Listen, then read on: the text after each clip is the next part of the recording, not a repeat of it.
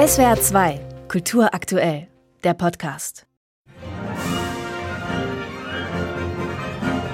Der Bühnenvorhang ist noch unten, da macht die Ouvertüre schon klar. Den typischen Grönemeyer Sound oder das, was man gemeinhin dafür hält, gibt es in Pferdfristhut zumindest nicht durchgängig zu hören.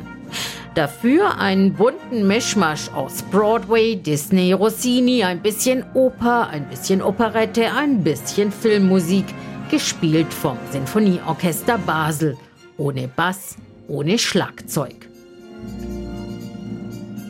Pferd frisst Hut ist eine musikalische Verwechslungskomödie nach Eugène Labiches Boulevardstück Ein Florentinerhut aus dem Jahr 1851.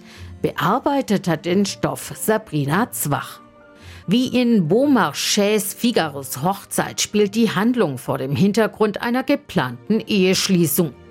Das Pferd eines jungen Privatiers frisst kurz vor dessen Hochzeit den Florentinerhut einer Frau, die sich im Wald mit ihrem Liebhaber vergnügt. Die beiden fordern Ersatz. Eine rasante Jagd beginnt, bei der dem Bräutigam nicht nur eine ehemalige Geliebte, sondern auch die komplette Familie seiner Braut im Nacken sitzt. Das Ganze ist eine ziemliche Klamotte. Herbert Grönemeyer selbst sagt, die Handlung sei Stulle. Am Anfang habe er sich auch gewundert, warum Regisseur Herbert Fritsch mit ihm ausgerechnet dieses Stück in Basel auf die Bühne bringen will. Und jetzt ist das ein, ein relativ wahnwitziger Mix von meiner Musik arrangiert und dazwischen eben dieses wahnwitzige Stück. Und wenn man Spaß haben will im Theater und auch sich auch auf wirklich auch albernes Theater einlassen möchte, dann hat man, glaube ich, einen sehr schönen Abend. Herbert Grönemeyer hat für Pferd frisst Hut 16 Lieder komponiert. Dazu kommen Instrumentalstücke. Er sagt, die größte Herausforderung sei es gewesen, den richtigen Rhythmus zu finden zwischen der enorm schnellen Handlung und der Musik. Diese soll bewusst für Ruheinseln sorgen. Grönemeyers musikalische Komödie wird in Basel von veritablen Opernsängerinnen und Sängern und Schauspielenden auf der Bühne umgesetzt. Es gibt Momente, da blitzt auch ein bisschen der klassische Grönemeyer-Sound samt Text durch. Toben die Sekunden in der Zauberei.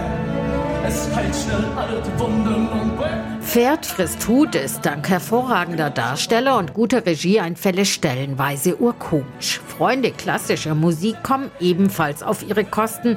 Dafür sorgen nicht zuletzt Solisten, Sinfonieorchester und Chor. Die Handlung läuft sich allerdings recht schnell tot. Unklar bleibt bis zum Schluss, wer Zielgruppe des Stückes sein soll. Alle werden bedient, aber keiner wirklich umfassend. Drei lange Stunden Tür auf, Tür zu Handlung, inflationär gespickt mit oft zotigen und zopfigen Dialogen, sorgen auch bei Teilen des Premierenpublikums für viele Fragezeichen. Der Goethe-Ratschlag, wer vieles bringt, wird manchem etwas bringen, führt eben manchmal auch dazu, dass das Publikum ein bisschen sprachlos und irritiert zurückbleibt.